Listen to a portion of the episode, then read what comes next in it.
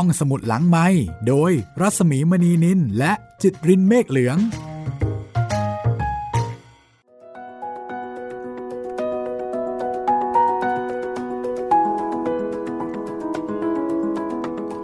วัสดีค่ะ ต้อนรับคุณผู้ฟังเข้าสู่รายการห้องสมุดหลังใหม่นะคะก็วันนี้กลับมาเจอกันกับซีรีส์ใหม่ของห้องสมุดหลังใหม่นะคะ สวัสดีคุณจิตรินค่ะ Good morning พี่หมี มาวันนี้มาแบบภาษาอังกฤษมาเลยทีเดียวนะคะ Yes sir รับกับเรื่องใหม่ Yes ถ้างั้นใช้ภาษานี้ไปให้ตลอดเนี่ยจิตริน พอแล้วครับพี่ วันนี้ค่ะคุณผู้ฟังคะเราจะพาคุณผู้ฟังเปลี่ยนบรรยากาศนะคะ คือปกติแล้วห้องสมุดหลังใหม่เนี่ยจะนำวรรณกรรมดีๆ ทั้งของเด็กทั้งของผู้ใหญ่มาเล่าให้ฟังกัน แต่วันนี้ค่ะ อยากจะชวนเรียนรู้ประวัติศาสตร์แบบง่าย ๆ ฉบับครอบครัวนะคะ แล้วก็เป็นประวัติศาสตร์ ต่างประเทศ คือประวัติศาสตร์ไทยเนี่ยเคยเล่าแล้ว ครับผมหลายเล่ม เล่าบ่อยมากค่ะ วันนี้เปลี่ยนบรรยากาศไปเป็นประวัติศาสตร์ของประเทศที่มีอิทธิพลต่อเกือบทุกประเทศในโลกนี้ ประเทศจีนหรือเปล่าครับพี่ จีนนี่เราก็เล่าบ่อยนะอืมใช่ไหมแต่อาจวันจะนี้เป็นก็เลยแฟนตาซีหน่อยอืมก็เลยขยับไปที่ อีกประเทศหนึ่งนะคะซึ่งเป็นขั้วตรงข้ามอ๋อของสหรัฐอเมริกานะคะ เป็นประเทศที่อาจจะเรียกได้ว่าเป็นคู่กัดกันก็ว่าได้ครับ แต่เขาอาจจะกัดจีนอยู่ฝ่ายเดียวมากกว่านะช่วงหลังอ่าในในยุคของประธานาธิบดีคนเดียวด้วยหรือเปล่าครับพี่ๆถ้าในแง่ของผลประโยชน์นี่ก็ไม่แน่เหมือนกันนะคะ ว่าต่อไปนี่จะเป็นอย่างไร พูดมาถึงตรงนี้คุณผู้ฟังอาจจะพอนึกออกแล้วล่ะก็ เราจะมาเล่าเกี่ยวกับประวัติศาสตร์ประเทศสหรัฐอเมริกากันนะครับ ค่ะก็ถือว่าเป็นการต้อนรับนะคะศักราชใหม่ ว่าที่อ่าประธานาธิบดีคนใหม่ คนที่ 46 นะคะ ครับ คุณโจไบเดน คุณโจไบเดน แม้ว่าตอนนี้ณขณะที่เรากำลังกำลังจะเล่าให้คุณได้ฟังเนี่ย ยังไม่ได้เป็นประธานาธิบดีอย่างเป็นทางการ ใช่ครับ แต่ก็ค่อนข้างแน่นอนอย่างที่สุดแล้วล่ะค่ะว่าโจไบเดนจะขึ้นเป็นประธานาธิบดีคนต่อไปของสหรัฐอเมริกานะคะครับ ตอนนี้ขึ้นอยู่กับเวลาเท่านั้น ก็เดือนมกรานี้ก็จะทำพิธีเข้าสู่พิธีสาบานตนนะคะ และแน่นอนว่าการเปลี่ยนแปลงในประเทศนี้ก็จะนำความเปลี่ยนแปลง ไปสู่ประเทศอื่น ๆ ด้วยในเรื่องของนโยบายต่างประเทศ ทั้งโดยตรง แล้วก็โดยอ้อม โดยแทรกแซงโดยแทรกซึม เคยได้ยินว่าเหมือนยักษ์ขยับนะครับ ทั้งโลกก็สะเทือน ใช่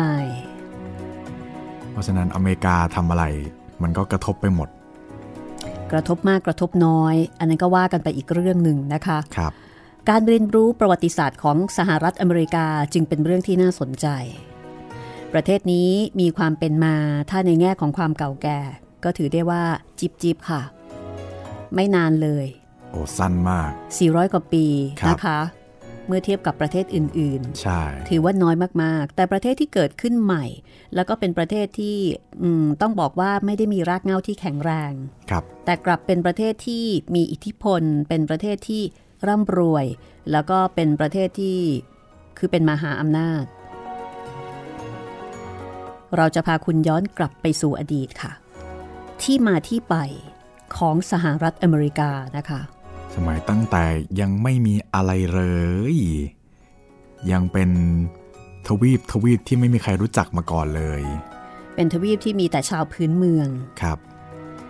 ชาวพื้นเมืองที่อยู่กับธรรมชาติ แล้วก็ใช้ชีวิตแบบไม่ครอบครอง แต่ในที่สุดชาวพื้นเมืองเหล่านี้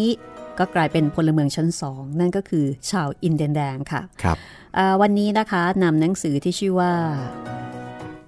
The Mayflower นาวาสู่โลกใหม่อเมริกา ค่ะ งานเขียนของคุณเจริญขวัญแพรกทองบราฮัสกี้นะคะ ก็เป็นนักเขียนแล้วก็เป็นคนที่ใช้ชีวิตอยู่ในสหรัฐอเมริกาด้วย ครับอาของสำนักพิมพ์ยิปซีค่ะ เป็นหนังสือเล่มไม่ใหญ่มากนักนะคะ หน้าปกเนี่ยจะเขียนไว้ว่า a short history คือเป็นประวัติศาสตร์ ฉบับย่ออย่างนั้นก็ว่าได้ครับ ก็เล่าให้ฟังแบบสนุกสนุกๆนะคะ ฟังแล้วเนี่ยเราจะมองเห็นที่มาที่ไป มองเห็นภูมิหลัง ของประเทศที่เป็นพี่ใหญ่หรือว่าพี่เบิ้มของโลก หรือว่าบางคนก็เรียกว่าเป็นตำรวจโลกนะคะครับแต่ตอนนี้ตำรวจนี่กำลังเป็นตำรวจโรค เพราะว่าเจอโควิดกระหน่ำเข้าไป ยังไม่ฟื้นเลย แล้วก็สถิติตัวเลขก็ไม่ได้ดีขึ้นลุ่มๆดอนดอนตอนนี้ท่าทางจะแหมท่าทางจะลุ่มซะมากกว่านะคะตัวเลขนี่มันตกเอ่อมันไม่ใช่ตกคือสถานการณ์มันแย่ลงนะคะตัวเลขนี่สูงขึ้นสูงขึ้นสำหรับตัวเลขของผู้ติดเชื้อโควิดเนาะๆ ก็หลายคนคาดว่าคุณโจไบเดนนี่จะยกมาเป็นประเด็นใหญ่ประเด็นแรกในการทำงานของเขาเลย ใช่แล้วน่าจะต้องเป็นเช่นนั้นนะคะ เพราะว่า โอ้โห เสียชีวิตกันไป แสนแสนคนแล้วนะคะ ครับ ทั้งๆที่เปอร์เซ็นต์เสียชีวิตนี้ต่ำมากเลยนะครับ โลกนี้ ค่ะ แต่อเมริกานี่ โอ้โห ตายกันเป็นเบื่อเลยละครับนะคะ ก็ เดี๋ยวเราจะลองมาเรียนรู้เนาะ ฟังเรื่องของประวัติศาสตร์สหรัฐอเมริกา ซึ่งน่าสนใจมากนะคะว่าก่อนที่จะมาเป็นอเมริกา หรือว่าคนผิวขาวกลุ่มแรก ที่อพยพมาสู่ดินแดนแห่งนี้ เขาจะเจอกับปัญหาอุปสรรคอะไรบ้าง แล้วอินเดียนแดง ซึ่งในภาพยนตร์ฮอลลีวูดเนี่ย มักจะเป็นผู้ร้ายใช่ไหมใช่ครับพี่ มักจะเป็นตัวโกง จับนางเอกบ้างอะไรบ้าง ดูเป็นคนป่าเถื่อน ใช่ครับ ในประวัติศาสตร์จริง ๆ นะคะ อินเดียนแดงเป็นอย่างไร ในนี้ก็จะมีการเขียนบอกเอาไว้ค่ะ ดังนั้นนะคะ วันนี้ห้องสมุดหลังใหม่อยากจะเชิญชวนคุณผู้ฟังค่ะ รวมไปถึงเด็ก ๆ เรื่องนี้ก็สามารถชวนเด็ก ๆ มาฟังได้ แต่ว่าอาจจะต้องเป็นเด็กโตสักหน่อยนึง ก็ จะได้เรียนรู้ประวัติศาสตร์อเมริกานะคะ อันนี้อ่าเอาไว้ตอบข้อสอบได้ หรือไม่เด็กเล็กชอบฟังประวัติศาสตร์ก็ได้นะครับ ฟังไปเรื่อยๆ เพลินๆไปก่อน แล้วโตมาก็อ๋อเคยฟังจากอืมห้องสมุดหลังไม้ก็จะเข้าใจมากขึ้น ได้หมดเลยนะคะ ได้หมดถ้าสดชื่นนะคะ เดี๋ยวเราจะเริ่มต้นบทที่หนึ่งกันก่อนเลยก็แล้วกันครับ ก่อนจะได้รับการขนานนามอเมริกา เราจะพาคุณย้อนอดีตนะคะณขณะที่โลกนี้ ไม่มีสหรัฐอเมริกา ไม่มี USA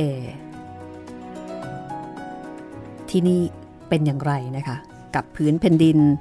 ที่ปัจจุบันเป็นสหรัฐอเมริกา จากหนังสือ The Mayflower นาวาสู่โลกใหม่ อเมริกา โดยคุณเจริญขวัญแพรกทองบราฮัสกี้จะพาเราไปค่ะ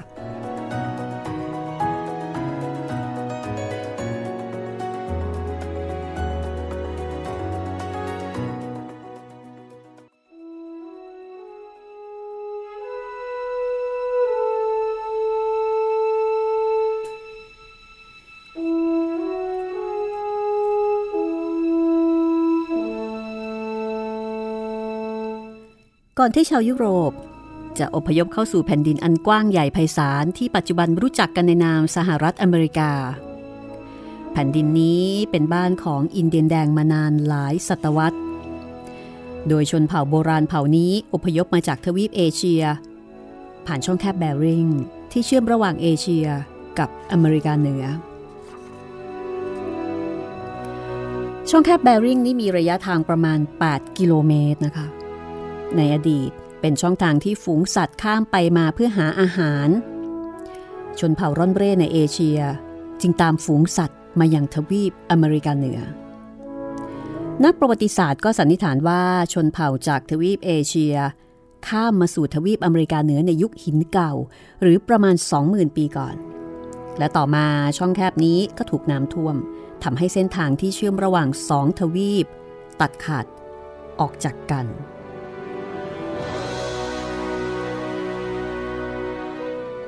ทีนี้เมื่ออพยพมาสู่ทวีปอเมริกา บางกลุ่ม มุ่งหน้าลงไปทางใต้ เพราะว่าอากาศอุ่นแล้วก็เหมาะแก่การเพาะปลูกมากกว่าทางตอนเหนือของทวีป แต่บางกลุ่มก็ลงหลักปักฐานทางตอนเหนือ คนกลุ่มนี้ได้แก่พวกที่ปัจจุบันกลายมาเป็นชาวเอสกิโมนั่นเองนะคะ ชาวเอสกิโมข้ามช่องแคบแบริงมาสู่ทวีปอเมริกาเมื่อ 10,000 ปีก่อน แล้วก็ตั้งถิ่นฐานในบริเวณที่เป็นรัฐอะแลสกาแล้วก็ทางตอนเหนือของแคนาดาจนถึงปัจจุบัน กลุ่มที่อพยพลงสู่อเมริกากลางและอเมริกาใต้ พัฒนาความเป็นอยู่จนสร้างอารยธรรมของตนเอง เช่นเผ่ามายาแอสเท็กและอินคา ในอเมริกากลาง มีชนเผ่าอินเดียนแดงหลายเผ่า แม้เผ่าอินเดียนแดงแต่ละเผ่าจะแตกต่างกันในรายละเอียด แต่ทุกเผ่ามีความเชื่อคล้ายคลึงกันในเรื่องการนับถือธรรมชาติ อินเดียนแดงไม่เคยคิดว่าจะครอบครองพื้นแผ่นดินใด ๆ เพราะเชื่อว่าทุกสิ่งทุกอย่างในธรรมชาติ คือพี่น้องร่วมสายเลือดของตน อินเดียนแดงในอเมริกาเหนือ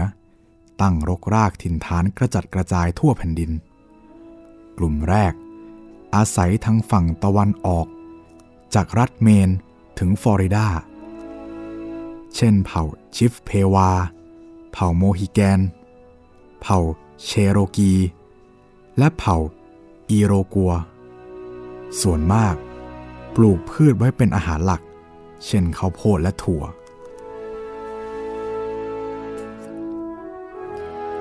อินเดียนแดงกลุ่มที่สองอาศัยอยู่ในที่ราบลุ่ม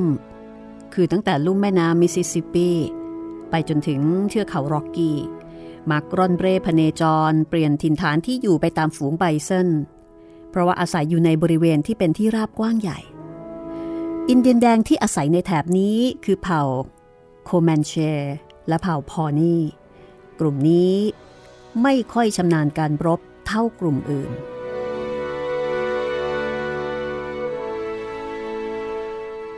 ลุ่มที่3อาศัยอยู่ทางทิศตะวันตกเฉียงใต้ คือละแวกนิวเม็กซิโก และอาริโซนาในปัจจุบัน อินเดียนที่อยู่แถวนี้ คือเผ่าอาปาเช่ และเผ่านาวาโฮ ถือเป็นอินเดียนแดงที่มีพัฒนาการสูงกลุ่มหนึ่ง เพราะมีการเพาะปลูกข้าวโพด ถั่ว และฟักทอง อีกทั้งยังเลี้ยงไก่งวงไว้เป็นอาหาร และนำขนไก่งวง มาประดับตกแต่งร่างกาย กลุ่มที่ 4 อาศัยแถวตะวันตกเฉียงเหนือ ซึ่งก็คือแถบเนวาดาในปัจจุบัน เผ่าที่อาศัยอยู่ในดินแดนแถบนี้คือเผ่ายามา และเผ่ามีโวก เพราะว่าอาศัยอยู่ในพื้นที่ที่ค่อนข้างแห้งแล้ง ไม่ค่อยมีสัตว์ให้ล่า จึงเก็บลูกไม้ตามพุ่มไม้เป็นอาหารหลัก ส่วนกลุ่มสุดท้าย อาศัยอยู่แถวตะวันตก หรือที่เป็นรัฐโอเรกอน และวอชิงตันในปัจจุบัน เผ่าที่อาศัยในย่านนี้คือเผ่าชินุก และเผ่ายาคิมา สามารถจับปลาได้อย่างเชี่ยวชาญ เก่งในเรื่องการประมง ต่อเรือ และการแกะสลักไม้ นี่คือกลุ่มต่างๆของอินเดียนแดงนะคะ จะเห็นได้ว่ามีหลายเผ่า แล้วเขาก็อยู่กันแบบเป็นอิสระต่อกัน บางเผ่าเราก็ไม่เคยได้ยินนะพี่ ชื่อก็แปลกๆ แต่ถ้าคุ้นชื่อคุ้นตาคุ้นหูก็เป็นพวกเผ่าอาปาเช่ อันนี้จะได้ยินบ่อย ครับ เชโรกี เชโรกีโมฮิแกนอ่าฮะ ค่ะเอ่อจริง ๆ แล้วอินเดียนแดงเนี่ยไม่ได้มีอยู่เฉพาะอเมริกาเหนือ ครับ อเมริกาใต้ ก็มีอินเดียนแดงเช่นกัน ครับ แล้วปัจจุบันนี้ก็ยังคงอยู่นะคะ อินเดียนแดงเป็นกลุ่มชนที่มีความผูกพันลึกซึ้งกับธรรมชาติ แล้วก็หน้าตาเนี่ยไม่ได้เป็นฝรั่งเลย หน้าเหมือนคนเอเชียมากกว่า เพราะฉะนั้นเมื่อกี้นี้ก็มีคำตอบแล้วนะคะว่า เขาก็คือคนเอเชีย ครับ ที่เดินทางตามฝูงสัตว์ ไปถึงอเมริกาเหนือ เพราะว่าผืนดินสมัยก่อนนั้น มันต่อเชื่อมกันหมด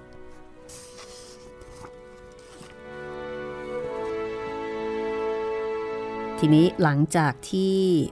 เวลาผ่านไป มีการหลั่งไหลเข้ามาตั้งชุมชนของชาวยุโรปค่ะ อินเดียนแดงอาศัยอยู่ในทวีปอเมริกามานานนับพันปี จนในปีคริสต์ศักราช 700 ชาวไวกิ้งแล่นเรือมาพบทวีปนี้ แล้วก็ถือเป็นชาวยุโรปพวกแรกที่มาเยือน ในเวลานั้นไวกิ้งแสวงหาดินแดนใหม่ เพื่อรองรับจำนวนประชากรที่เพิ่มขึ้น และก็ต้องการเผยแพร่ศาสนา จึงแล่นเรือสำรวจสองเส้นทาง เส้นทางแรกมุ่งสู่เกาะอังกฤษและไอซ์แลนด์ แล้วก็ตั้งถิ่นฐานที่นั่นในปีคริสต์ศักราช 982 นักเดินเรือไวกิ้งในเวลานั้น คืออีริกเดอะเรดลูกชายของอีริก คือลิฟอีริกเซนเดินเรือจากนอร์เวย์ไปกรีนแลนด์ แต่ถูกพายุพัดขึ้นฝั่งที่ทวีปอเมริกาเหนือ แถบคาบสมุทรลาบราดอร์ ปัจจุบันอยู่ในแคนาดา ตอนนั้นลิฟอีริกเซนเรียกดินแดนที่พบว่าไวน์แลนด์ แต่ไม่ได้ตั้งถิ่นฐานที่นี่ เพราะว่าอินเดียนแดงขัดขวางจนไม่สามารถตั้งชุมชนได้ แล้วก็นับจากนั้นมานะคะ ก็ไม่ปรากฏว่ามีนักสำรวจชาติใด ไปเยือนทวีปอเมริกาเหนืออีกเลย จนกระทั่งถึงคริสตศตวรรษที่ 15 ก็เกิดการตื่นตัวทางด้านการเดินเรือในยุโรป เพราะว่าต้องการค้นหาเส้นทางเรือจากยุโรปสู่เอเชียเพื่อค้าขาย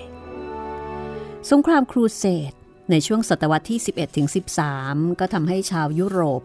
ลุ้งไหลสินค้าจากเอเชียอย่างยิ่ง ประเทศต่างๆ ในยุโรปจึงเริ่มแข่งขันกัน เพื่อที่จะเป็นเจ้าแห่งการเดินเรือข้ามสมุทรไปสำรวจดินแดนต่างๆ ช่วงศตวรรษที่ 15 เป็นช่วงปลายยุคกลาง เข้าสู่ยุคฟื้นฟูศิลปะวิทยาการ ซึ่งในยุคกลางนั้น ชาวยุโรปเชื่อว่าโลกแบน หากเดินเรือไปไกลๆ อาจจะตกขอบโลกได้ แต่ในช่วงศตวรรษที่ 15 มีการค้นคว้าใหม่ๆ ทางวิทยาการ และมีสมมติฐานว่าโลกกลม จึงเกิดความคิดว่า หากแล่นเรือมาทางทิศตะวันตกของทวีปยุโรปก็จะพบทวีปเอเชีย นักปราชญ์ชาวยุโรป จึงมีส่วนกระตุ้นให้เกิดการเดินเรือไปทางทิศตะวันตกมากขึ้น นอกจากนี้นะคะมาโคโปโลค่ะ ซึ่งเคยเดินทางไปจีนในปลายศตวรรษที่ 13 มาโคโปโลเขียนหนังสือเรื่อง The Book of Sir Marco Polo บรรยายความมั่งคั่ง และความวิจิตรการตาของอาณาจักรจีนโบราณ ในปีคริสต์ศักราช 1295 มาโคโปโลเดินทางกลับสู่อิตาลี พร้อมด้วยทรัพย์สินมูลค่ามหาศาล ที่กุปไลขาดพระราชทานให้ รวมทั้งมีการนำเข็มทิศจากจีนมาสู่ยุโรปด้วย ซึ่งนั้นยิ่งทำให้เป็นการกระตุ้นเร้า ให้ชาวยุโรปเสาะแสวงหาเส้นทางเดินเรือเมื่อสู่เอเชียมากขึ้น หนังสือที่มาโคโปโลเขียน ได้สร้างแรงบันดาลใจให้คนรุ่นหลังอยากเป็นนักสำรวจ คริสโตเฟอร์โคลัมบัส ซึ่งเป็นลูกชายช่างทอผ้าอิตาเลียนผู้ยากไร้ แต่พ่อแม่สนับสนุนให้เรียนหนังสือ จนรู้ภาษาลาติน ภูมิศาสตร์ และการเดินเรือ ก็ใฝ่ฝันอยากจะเป็นนักเดินเรือแล้วก็นักเดินทาง เพราะว่าเคยอ่านเรื่องราวการเดินเรือของลิฟอีริกเซนและมาร์โคโปโล จนทำให้เกิดแรงบันดาลใจในการเดินเรือไปยังทวีปเอเชีย โคลัมบัสก็ขอความช่วยเหลือทางการเงินจากประเทศต่างๆ ในขณะนั้นนะคะ เช่น อิตาลี อังกฤษ แล้วก็โปรตุเกส แต่ก็ต้องพบกับความผิดหวัง จนกระทั่งเขาได้รับการสนับสนุนทางการเงินจากสเปนค่ะ โดยความอนุเคราะห์ของพระนางอิซาเบลลาซึ่งเป็นพระมเหสีของพระเจ้าเฟอร์ดินานด์ที่5 โดยการมอบเรือให้สามลำ นั่นก็คือเรือซานตามาเรีย เรือพินต้า และเรือนีนาโคลัมบัสกับลูกเรืออีก 88 คนเดินทางในวันที่ 3 สิงหาคม ปีคริสต์ศักราช 1492 ค่ะ แล้วก็นำเรือเทียบท่ายังดินแดนที่ไม่เคยมีใครค้นพบมาก่อน เมื่อวันที่ 12 ตุลาคม คริสต์ศักราช1400 92 ซึ่งโคลัมบัสเรียกดินแดนแห่งนี้ว่าซานซัลวาดอร์ซึ่งแปลว่าพระเจ้าช่วย ปัจจุบันนี้คือเกาะบาฮามาส จากนั้นก็มีการค้นพบเกาะคิวบา เมื่อโคลัมบัสไปเจอชาวพื้นเมือง โคลัมบัสเข้าใจผิด คิดว่าเป็นคนอินเดีย ก็เลยขนานนามว่าอินเดียน แล้วเรียกหมู่เกาะที่ตนไปเทียบท่าชายฝั่งว่าเวสต์อินดีสคืออินเดียตะวันออกขออภัยนะคะ คืออินเดียตะวันตกนั่นเอง เพราะฉะนั้นตรงนี้ก็เท่ากับว่าเป็นความเข้าใจผิด วันแรกที่โคลัมบัสย่างเท้าเข้ามาบนแผ่นดินอเมริกานะครับ ก็นำความโหดร้ายและความตายมาสู่ คนพื้นเมือง มีหลักฐานบันทึกว่าโคลัมบัสเนี่ย สถาปนาตนเป็นเจ้าเมือง และปกครองชาวพื้นเมืองอย่างโหดร้าย ทั้งการจับอินเดียนแดงมาใช้แรงงานเยี่ยงทาสปล้นชิงทรัพย์สิน แล้วก็หากมีใครขัดขืน ก็จะถูกทรมานอย่างโหดร้ายป่าเถื่อน และเมื่ออินเดียนแดงต่อต้าน โคลัมบัสก็สั่งปราบปรามอย่างรุนแรง เชื่อกันว่า การค้นพบอเมริกากลางของโคลัมบัสเนี่ยนำไปสู่การเสียชีวิตของอินเดียนแดงกว่า 3 ล้านคน หลังปกครองอินเดียนแดงในอเมริกากลางแล้ว โคลัมบัสก็นำเครื่องราชเครื่องบรรณาการ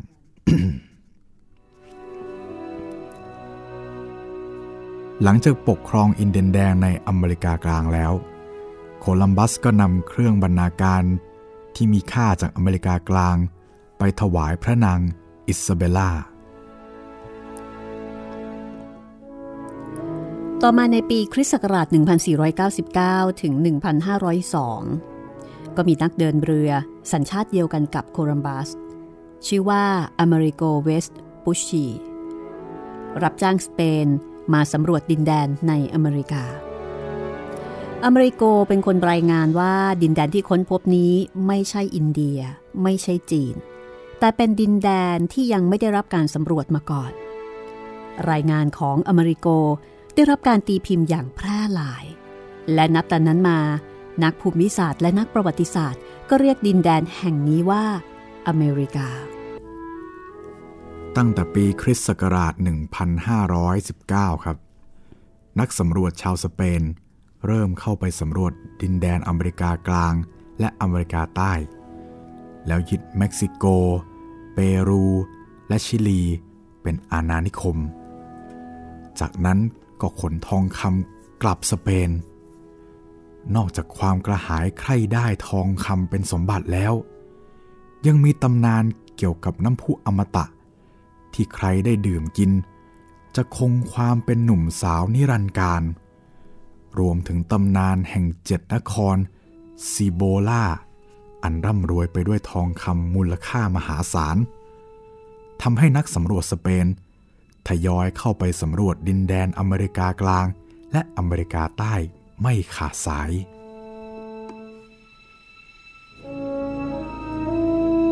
คาเบซาเดวากาพยายามที่จะค้นหาทองคำตั้งแต่เม็กซิโก จนเดินทางเข้าสู่ทางตอนใต้ของแผ่นดินที่เป็นอเมริกาเหนือในปัจจุบัน ในปีคริสต์ศักราช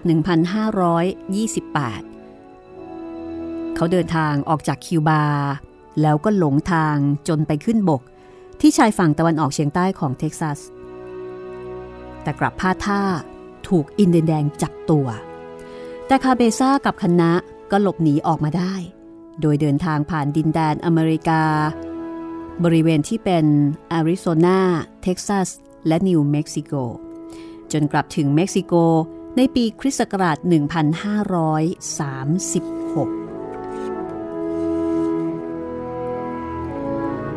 นอกจากสเปนแล้วนะคะ อังกฤษก็เป็นอีกชาติหนึ่ง ที่เดินเรือมาถึงอเมริกาเหนือในปลายศตวรรษที่ 15 โดยตอนนั้นพระเจ้าเฮนรี่ที่ 7 ว่าจ้างนักเดินเรือชาวอิตาเลียนที่ชื่อว่าจอห์น แคบอตในปีคริสต์ศักราช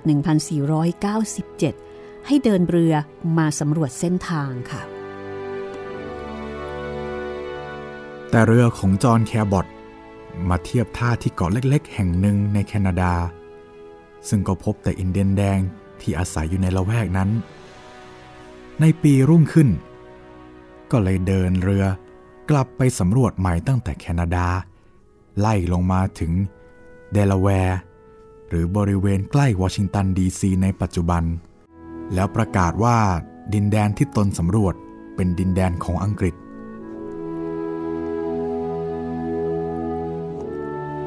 ทีนี้เมื่ออังกฤษประกาศความเป็นเจ้าของดินแดนบางส่วนในอเมริกาเหนือ พระเจ้าฟรานซิสที่หนึ่งแห่งฝรั่งเศส ก็เลยจ้างนักเดินเรือชาวอิตาเลียน ที่ชื่อจิโอวานิดาเบรัสซาโนแล่นเรือไปสำรวจบ้าง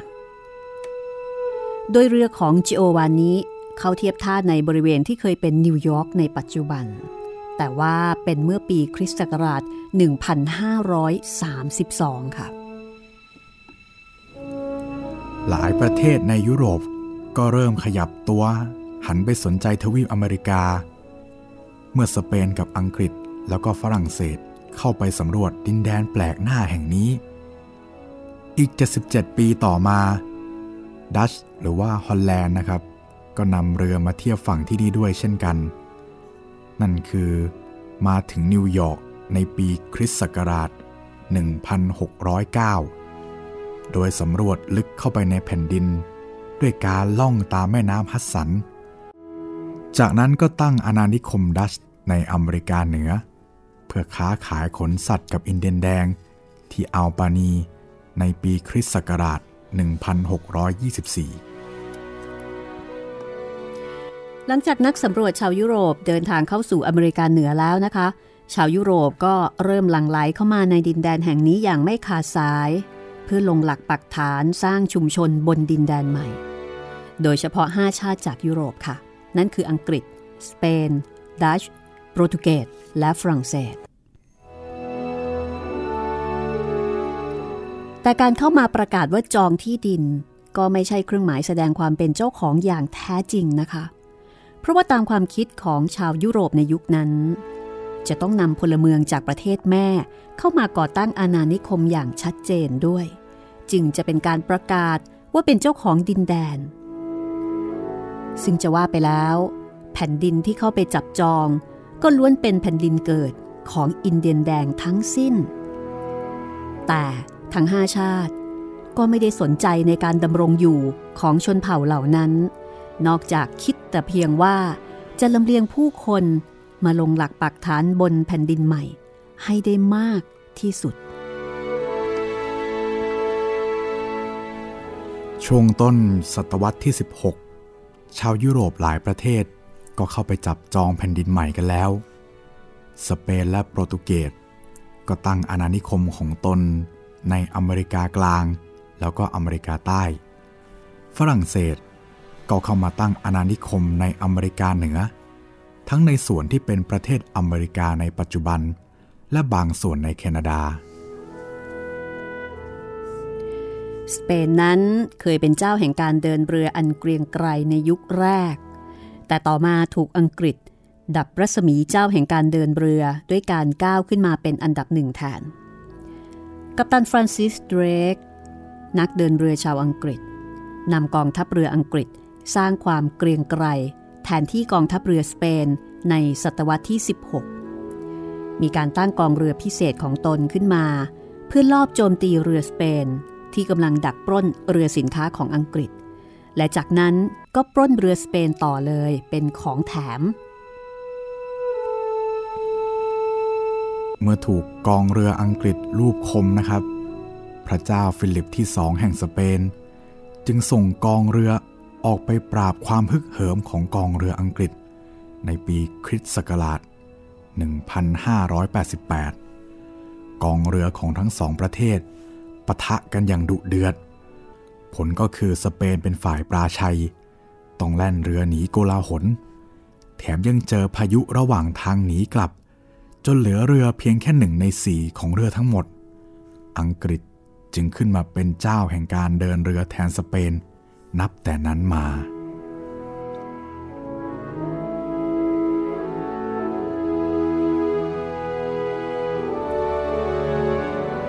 พักสักครู่นะคะ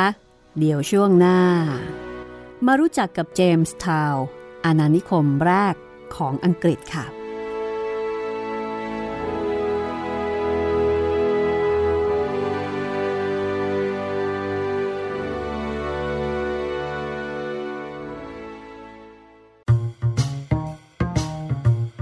ห้องสมุดหลังไม้โดยรัสมีมณีนินและจิตรินเมฆเหลือง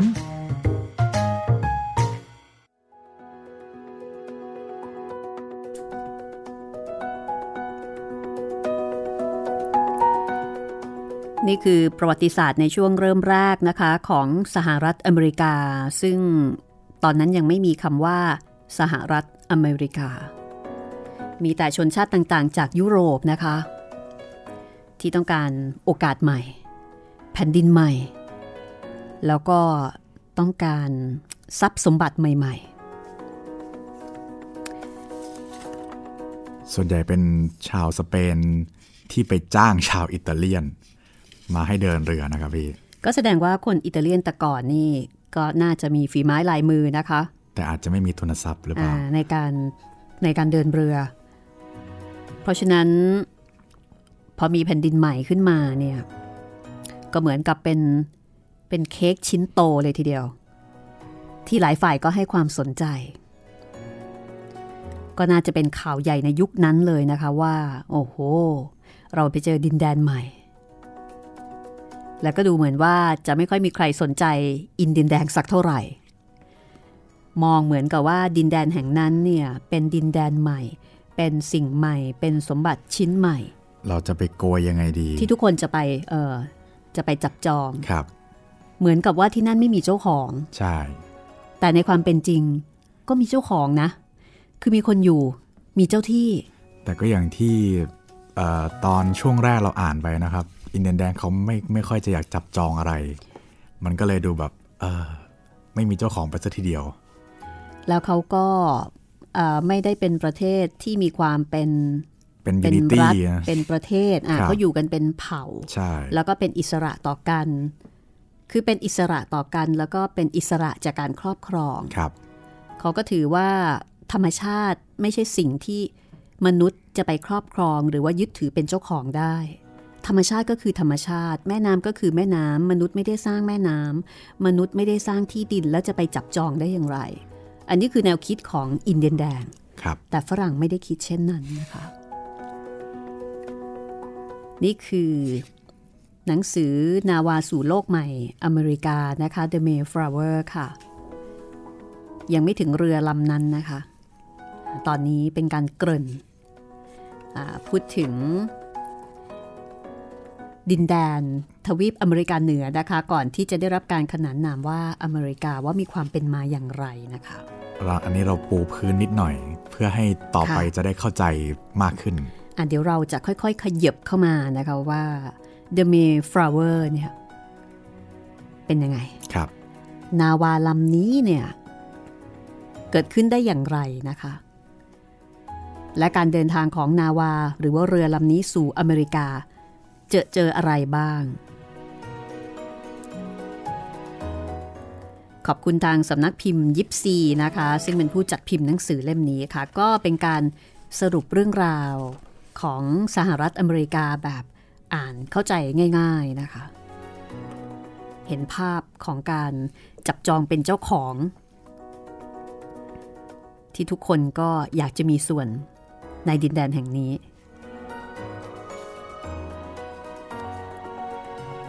สำหรับประเด็นต่อไปนะคะ จะเป็นเรื่องของเจมส์ทาวน์ค่ะ อาณานิคมแรกของอังกฤษนะคะ จะเห็นได้ว่าในปัจจุบันนี้สหรัฐอเมริกากับอังกฤษเนี่ยเขาก็อยู่ข้างๆกันนะคะ เพราะฉะนั้นถ้าเกิดว่าเราย้อนดูอดีตจะเข้าใจเลย เพราะว่าคนอเมริกันจำนวนไม่น้อยนะคะ นี่แหละค่ะก็เป็นลูกหลานของคนอังกฤษครับคือที่เขาไปตั้งรกรากถิ่นฐานอยู่ที่นั่น และอังกฤษในยุคนั้น ก็ถือว่าเป็นเจ้าอาณานิคมประเทศหนึ่ง ใช่ มีอาณานิคมทั่วโลก ทั้งทั้งๆที่ตัวเองในยประเทศก็จึงเดียวเองนะคะครับประเทศเล็กนิดเดียว แถมในแผ่นดินนั้นต้องหารกับอีกสองประเทศด้วยอ่าฮะแต่ว่าไปล่าอาณานิคมเนี่ยโอ้โห ได้ทั่วโลกเลย อันนี้ก็ต้องยอมรับว่าในยุคนั้นเขาก็เก่งแล้วค่ะ ครับ กองทัพเรือเข้มแข็งนะคะ ผมจำได้ว่าถ้ามีเกมสงครามอะไรพวกเนี้ยครับพี่ ค่ะ แล้วเป็นย้อนยุคหน่อยเนี่ย กองเรืออังกฤษนี่จะเก่งที่สุดในเกมเลยครับอือฮึทุกเกม ทหารเรือของเขาถือว่าแข็งแกร่งนะคะครับ เพราะฉะนั้นอังกฤษสมัยก่อนจึงได้ชื่อว่าเป็นเจ้าอาณานิคม ดินแดนที่พระอาทิตย์ไม่เคยตกดินครับ เพราะว่ามีทั่วโลกมีทั่วโลกเลย ไม่ว่าจะเป็นเอ่อเป็นดินแดนในภาคส่วนไหนก็ตามครับ ก็ไปจับจองเป็นเจ้าของเอาไว้หมดนะคะ ในยุโรปข้ามมาอินเดียค่ะ เอเชีย เอเชียเอเชียใต้ครับอ่าไปเอเชียใต้ เอเชียตะวันออกเฉียงใต้ไปนะออคะสเตรเลียค่ะ จีนเจินอะไรเนี่ยค่ะ โดนหมดเลยนะคะครับ แล้วก็มีการตั้งบริษัทในการที่จะล่าอาณานิคมอย่างเป็นเรื่องเป็นราวด้วย ซึ่งจะว่าไปแล้วนะคะ ก็ไม่ต่างอะไรจากโจรสลัดเหมือนกันนะแต่เป็นการปล้น เป็นประเทศ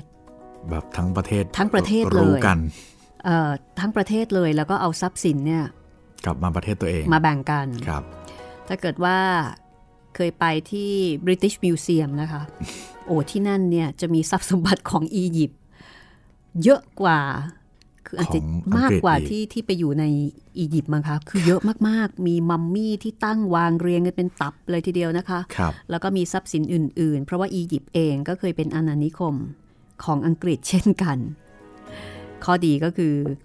อาฝรั่งเนี่ยเขาก็จะเก็บรักษาพวกโบราณวัตถุ แล้วก็พวกสิ่งที่มีคุณค่าเอาไว้อย่างค่อนข้างอย่างดี ใช่ แต่ข้อเสียก็คือว่าถ้าเราเป็นคนอียิปต์เนาะ เอ้ยเราก็คงจะรู้สึกว่าเอ้ยนี่เป็นของของเรานี่เอนะอทำไมไปอยู่ทำกับไมไปอยู่ของเขาใช่ แต่เรื่องราวมันก็นี่แหละค่ะ ซับซ้อนพัวพันพลวันพลเกกันมาตลอดตั้งแต่ยุคล่าอาณานิคมเอาละค่ะ เดี๋ยวเราไปต่อกันเลยนะคะ ครับผม กับในส่วนของเจมส์ Jamestown ทาวน์นะคะอาณานิคมแรกของอังกฤษในดินแดนอเมริกาค่ะ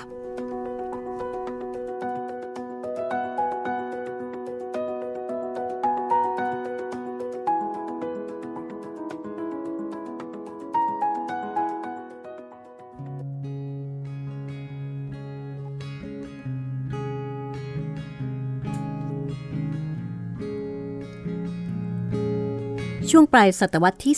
16 อังกฤษก้าวขึ้นสู่ความเป็นเจ้าแห่งการเดินเรือ จึงเริ่มตื่นตัวทางการค้าแล้วก็การตั้งอาณานิคมในดินแดนต่างๆ อังกฤษเห็นว่าประเทศแถบยุโรป โดยเฉพาะสเปน ปล้นดินแดนอื่นๆ จนมั่งคั่งร่ำรวยไปตามกัน อังกฤษก็เลยอยากจะได้ทรัพย์สินจากดินแดนแปลกหน้าเช่นนั้นบ้าง จึงเกิดความคิด ที่จะตั้งอาณานิคมของตนในดินแดนอื่นทั่วโลก รวมทั้งในอเมริกาด้วย การที่อังกฤษกลายเป็นเจ้าแห่งการเดินเรือ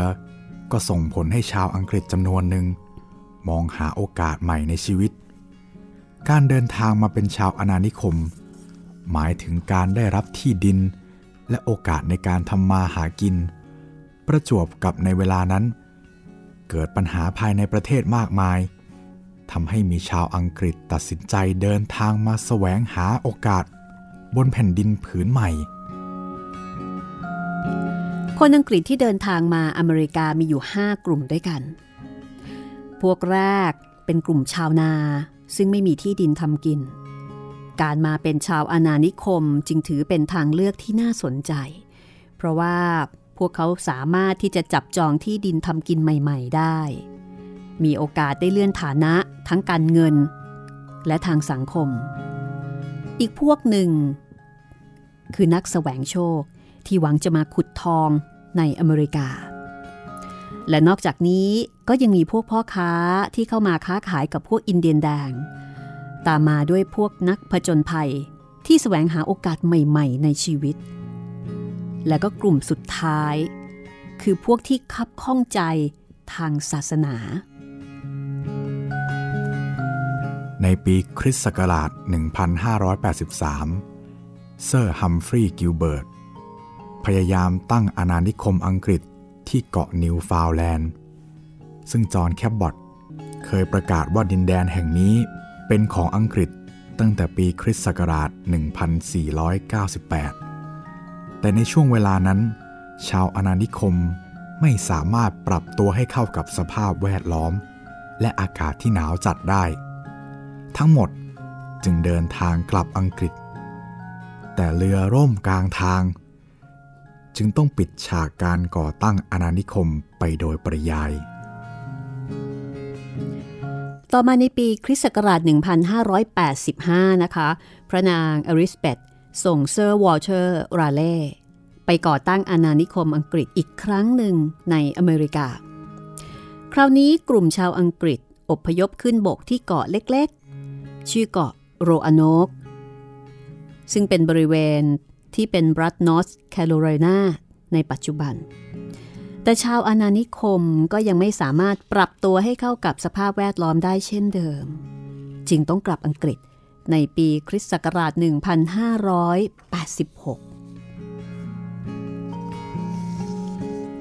เซอร์ราเล่ไม่ยอมแพ้นะครับ แม้ต้องส่งชาวอาณานิคมกลุ่มแรกกลับอังกฤษ แต่ก็นำชาวอังกฤษกลุ่มที่สองมายังเกาะโรอาโนกอีก ในปีคริสต์ศักราช 1587 หลังจากนั้นชาวอาณานิคมก็ได้สมาชิกใหม่เป็นทารกเพศหญิง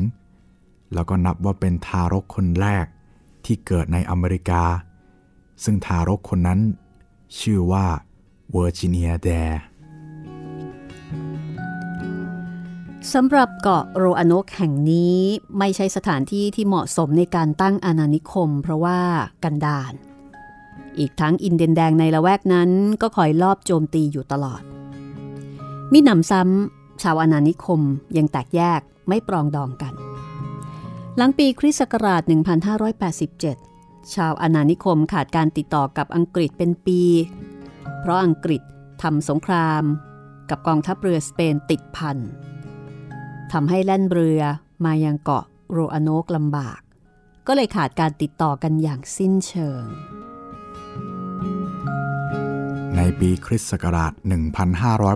1588 กองเรืออังกฤษ มาส่งสเสบียงให้ชาวอาณานิคมแห่งนี้ ก็ปรากฏว่าชาวอาณานิคม หายสาบสูญไปหมดทั้งเกาะ ไม่มีร่องรอยว่าอพยพย้ายไปที่ใด นอกจากเจอคำว่า โครอาตวน สลักทิ้งไว้บนต้นไม้อย่างลึกลับ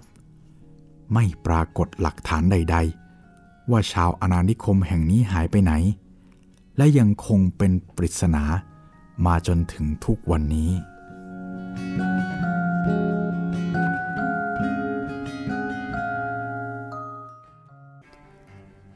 ความล้มเหลวในการตั้งอาณานิคมอังกฤษทั้งสองครั้งที่ผ่านมา ก็ทำให้รัฐบาลอังกฤษรู้ว่า การตั้งอาณานิคมภายใต้การนำของบุคคลเพียงคนเดียวเป็นเรื่องยาก และก็ใหญ่เกินความคาดหมาย ดังนั้นรัฐบาลจึงมอบอำนาจ ให้บริษัทเอกชน มาจัดตั้งอาณานิคมอังกฤษในอเมริกาแทน ซึ่งกษัตริย์อังกฤษเองก็เห็นชอบในการดำเนินงานนี้อีกด้วย ในปีคริสต์ศักราช 1606 พระเจ้าเจมส์ที่1มอบกฎบัตรให้บริษัทเอกชน ไปก่อตั้งอาณานิคมอังกฤษในอเมริกาเหนือ โดยให้บริษัทมีสิทธิ์เหนืออาณานิคมทั้งทางด้านการค้า การปกครอง บริษัทลอนดอนได้สัมปทานสิทธิ์ เหนือเส้นรุ้งที่ 34ถึง38 องศา บริษัทพรีมัส ได้สิทธิ์เหนือดินแดนระหว่างเส้นรุ้งที่ 41 ถึง 45 องศา ส่วนดินแดนระหว่างเส้นรุ้งที่ 38 ถึง 41 องศานั้น ไม่ได้ระบุไว้ จึงถือว่าให้บริษัทไหนจะเข้าไปจัดการก็ได้ คงเข้าทำนองว่าใครดีใครได้นั่นเอง คณะดำเนินการของบริษัทพรีมัสเดินทางจากอังกฤษ มาอเมริกา ในปีคริสต์ศักราช 1606 แต่โชคร้ายถูกสเปนจับตัวไป จึงต้องล้มเลิกความตั้งใจ แต่กระนั้นทางบริษัทก็ส่งคณะทำงานมาอีกในปีคริสต์ศักราช 1607 จนสามารถตั้งชุมชนชาวอังกฤษได้ที่แม่น้ำเคนนีเบก คือบริเวณที่เป็นรัฐเมนในปัจจุบัน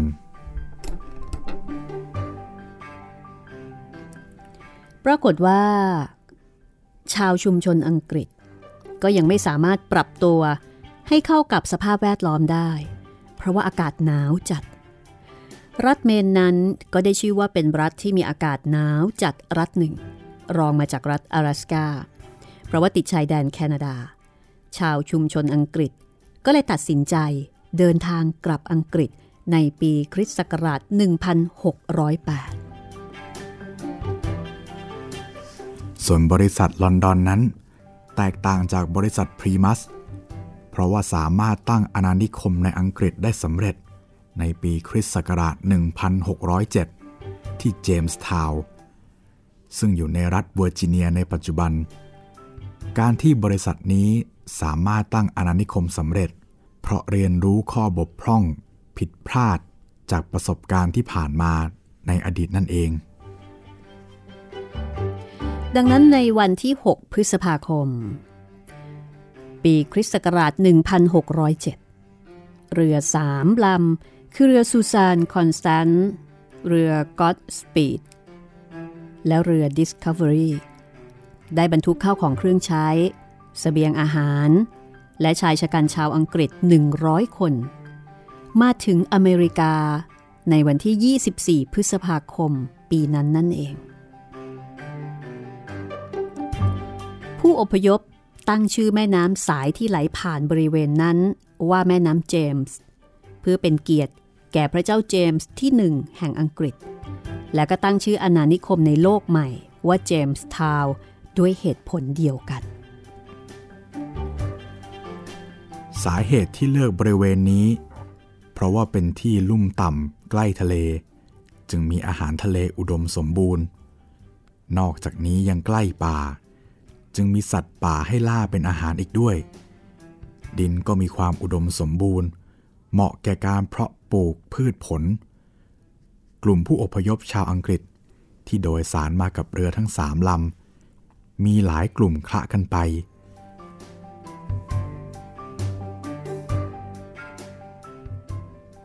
ลุ่มที่ตั้งใจมาลงหลักปักฐาน สร้างฐานะ ยินดีอยู่ภายใต้การปกครองของบริษัทลอนดอนต่อไป ส่วนพวกนักเผชิญโชค ก็ขอแยกตัวออกจากการดูแลของบริษัท เพราะว่านักสแสวงโชคเหล่านี้ ต้องการเสาะหาทองคำจึงไม่อยากลงหลักปักฐานอย่างจริงจัง แต่ชาวอาณานิคม ก็ต้องเจอปัญหาเดิม คือทนสภาพอากาศ และสภาพแวดล้อมไม่ได้เมล็ดพันธุ์พืชที่บริษัทนำมา ก็เพราะปลูกไม่ขึ้น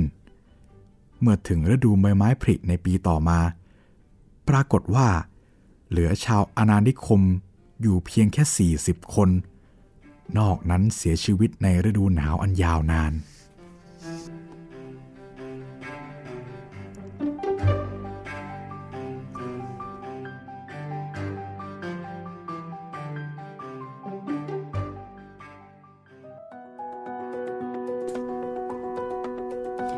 เป็นไงบ้างคะสำหรับตอนแรกนะคะ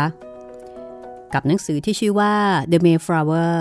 นาวาสู่โลกใหม่ อเมริกา เหมือนกับว่าเราได้พาคุณผู้ฟังเนี่ย เดินทางย้อนอดีต ไปเมื่อ 400 กว่าปีที่แล้ว ก่อนที่จะเกิดประเทศสหรัฐอเมริกานะคะ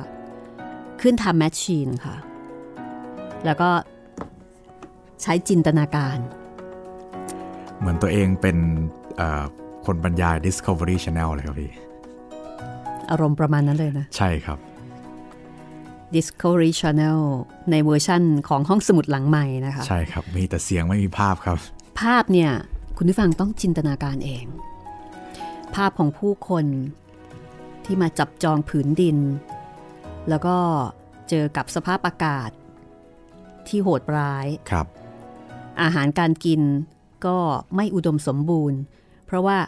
สภาพพื้นดินมันไม่เหมือนกัน ใช่ ไอ้ที่เคยปลูกขึ้น ก็อาจจะปลูกไม่ขึ้น อะไรอะไรๆก็ใหม่ไปหมดเลย แต่โดยรวมน่าจะจินตนาการภาพไม่ค่อยยากนะครับพี่ มีหนังในแนวนี้เยอะนะ ใช่มมี The Revenant ก็ไปหาดูกันได้นะครับ เรื่องนี้ก็ได้ออสการ์ด้วย มี ถ้าเป็นเด็กๆหน่อยก็อาจจะไปดู The Pocahontas อะไรพวกนี้อ่าโพคาฮอนทัสครับที่เป็นการ์ตูนนะคะใช่เดี๋ยวจะมีเรื่องของโพคาฮอนทัสเล่าให้ฟังด้วยครับผมในหนังสือเล่มนี้แต่ว่าจะเป็นเวอร์ชั่นที่เป็นประวัติศาสตร์จริง ๆ นะคะครับก็ของอาจจะโพคาฮอนทัสอาจจะไม่สวยหรูเท่าไหร่ อาจจะไม่สวยอาจจะไม่รื่นรมย์ เท่ากับเวอร์ชั่นที่เป็นเอ่อภาพยนตร์การ์ตูนแอนิเมชันใช่ครับนะคะแต่ว่ามันก็เป็นส่วนที่ทำให้เอ่อ คนได้มาสนใจในประวัติศาสตร์อเมริกา โดยเฉพาะในส่วนที่เกี่ยวข้องนะคะ กับเจ้าที่เจ้าถิ่นคืออินเดียนแดงครับซึ่งเขาอยู่มาก่อน ก็เปลี่ยนบรรยากาศบ้างนะคะ คุณผู้ฟังคะจากวรรณกรรมลองมาฟังประวัติศาสตร์ ลองมาย้อนการเวลา เราก็จะพยายามบรรยายให้คุณเห็นภาพ แล้วก็เป็นการเรียนรู้นะคะ กับประเทศสหรัฐ อเมริกาค่ะ ขอบคุณหนังสือนาวาสู่โลกใหม่อเมริกา The Mayflower ของคุณเจริญขวัญแพรกทองบราฮัสกี้นะคะ ขอบคุณสำนักพิมพ์ยิปซีค่ะ ซึ่งเป็นผู้จัดพิมพ์สำหรับคุณผู้ฟังที่สนใจติดตามห้องสมุดหลังใหม่นะคะ เราก็ยังคงมีช่องทางต่างๆ ให้คุณได้ฟังกันอย่างเพลิดเพลินจำเริญใจหลายๆแพลตฟอร์มเหมือนเดิมค่ะ ทั้งทางเว็บไซต์นะครับ www.thaipbspodcast.com แอปพลิเคชัน Thai PBS Podcast ทางแอปพลิเคชัน Podcast อื่น ๆ นะครับ ทั้งทาง Google Podcast Apple Podcast Podbean แล้วก็ Spotify แล้วก็ทาง YouTube นะครับ YouTube Channel ไทย PBS Podcast ครับ วันนี้เราสองคนลาคุณผู้ฟังไปก่อนนะคะ สวัสดีครับ สวัสดีค่ะ